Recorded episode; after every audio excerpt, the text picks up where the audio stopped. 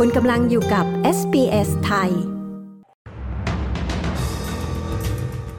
นายกเชื่อมั่นประชาชนจะตัดสินใจด้วยตนเองในการโหวตเรื่องเสียงชาวพื้นเมือง พิธาทวงสัญญาเพื่อไทยผลักดันกระจายอำนาจและปฏิรูปกองทัพ รายงานพบโรงเรียนรัฐบาลในออสเตรเลีย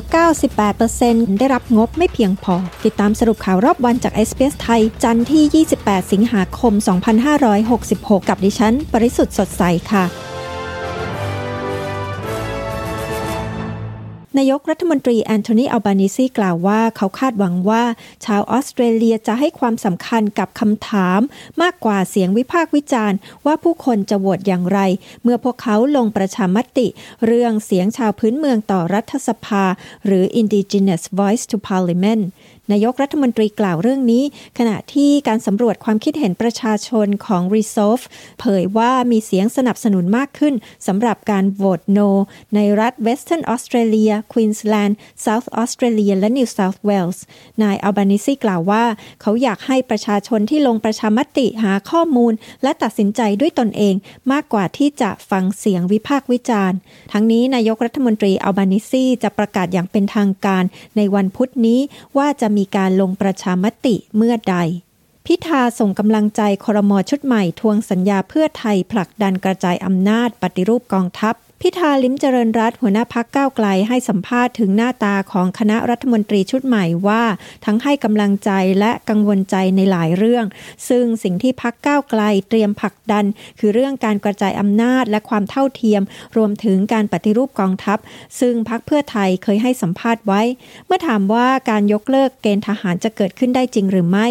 หากพลเอกนัทพลนาคพาณิชย์เป็นรัฐมนตรีกระทรวงกลาโหมนายพิธากล่าวว่าต้องให้โอกาสดู แต่ตนเชื่อว่าหากเป็นสิ่งที่สังคมและประชาชนต้องการ เพื่อให้กองทัพทันสมัย และสามารถดูแลทหารได้อย่างมีสิทธิมนุษยชน ตนก็คิดว่าน่าจะเป็นประโยชน์ต่อกองทัพ สังคมและประเทศชาติมากที่สุด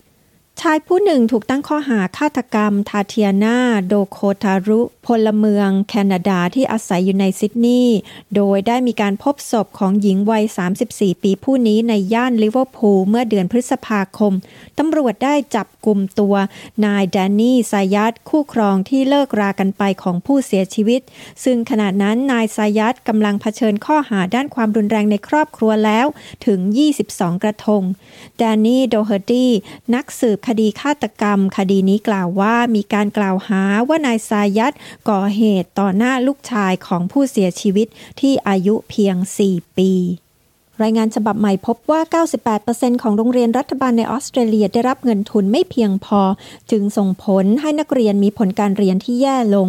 การศึกษาวิจัยของสถาบันออสเตรเลียเปิดเผยว่าจำเป็นต้องใช้งบประมาณเพิ่มอีก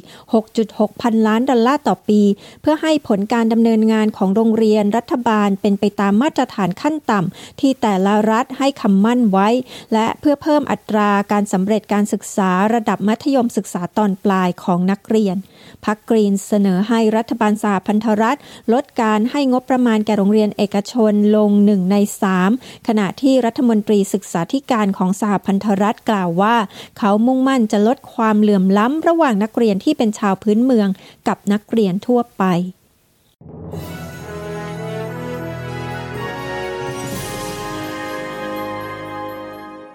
มาดูอัตราแลกเปลี่ยนเงินตราระหว่างประเทศกันนะคะ 1 ดอลลาร์สหรัฐแลกเป็นเงินไทยได้ 35 บาท 14 สตางค์ 1 ดอลลาร์ออสเตรเลียแลกเป็นเงินไทยได้ 22 บาท 56 สตางค์ 1 ดอลลาร์ออสเตรเลียแลกเป็นเงินดอลลาร์สหรัฐได้ 64 เซนต์ค่ะ พยากรณ์อากาศทั่วฟ้าออสเตรเลียในวันอังคารที่ 29 สิงหาคมวันพรุ่งนี้ ที่เพิร์ธพรุ่งนี้ท้องฟ้าจะมีเมฆหนาบางส่วน อุณหภูมิสูงสุด 22 องศาเซลเซียสแอดิเลดพรุ่งนี้จะมีฝนโปรยช่วงหรือ 2 ช่วง อุณหภูมิสูงสุด 23 องศาเซลเซียส เมลเบิร์นจะมีฝนโปรยมากขึ้น อุณหภูมิสูงสุด 20 องศาเซลเซียส โฮบาร์ตจะมีฝนโปรยช่วงหรือ 2 ช่วง อุณหภูมิสูงสุด 18 องศา แคนเบรา ท้องฟ้าจะมีเมฆบางส่วน อุณหภูมิสูงสุด 20องศา ซิดนีย์จะมีแดดจ้าเป็นส่วนใหญ่ อุณหภูมิสูงสุด 23 องศา บริสเบนพรุ่งนี้ฝนโปรยช่วงหรือ 2 ช่วง อุณหภูมิสูงสุด 24 องศา ดาวิน พรุ่งนี้แดดจ้า อุณหภูมิสูงสุด 30 องศาเซลเซียสค่ะทั้งหมดนี้คือสรุปข่าวรอบวันจาก SBS ไทย จันทร์ที่ 28 สิงหาคม พุทธศักราช 2566 ดิฉัน ปริสุทธ์สดใส รายงานค่ะ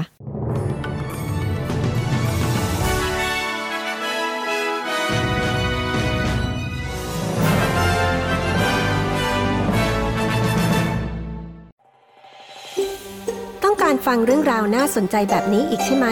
ฟังได้ทาง Apple Podcast Google Podcast Spotify หรือที่อื่น ๆ ที่คุณฟัง podcast ของคุณ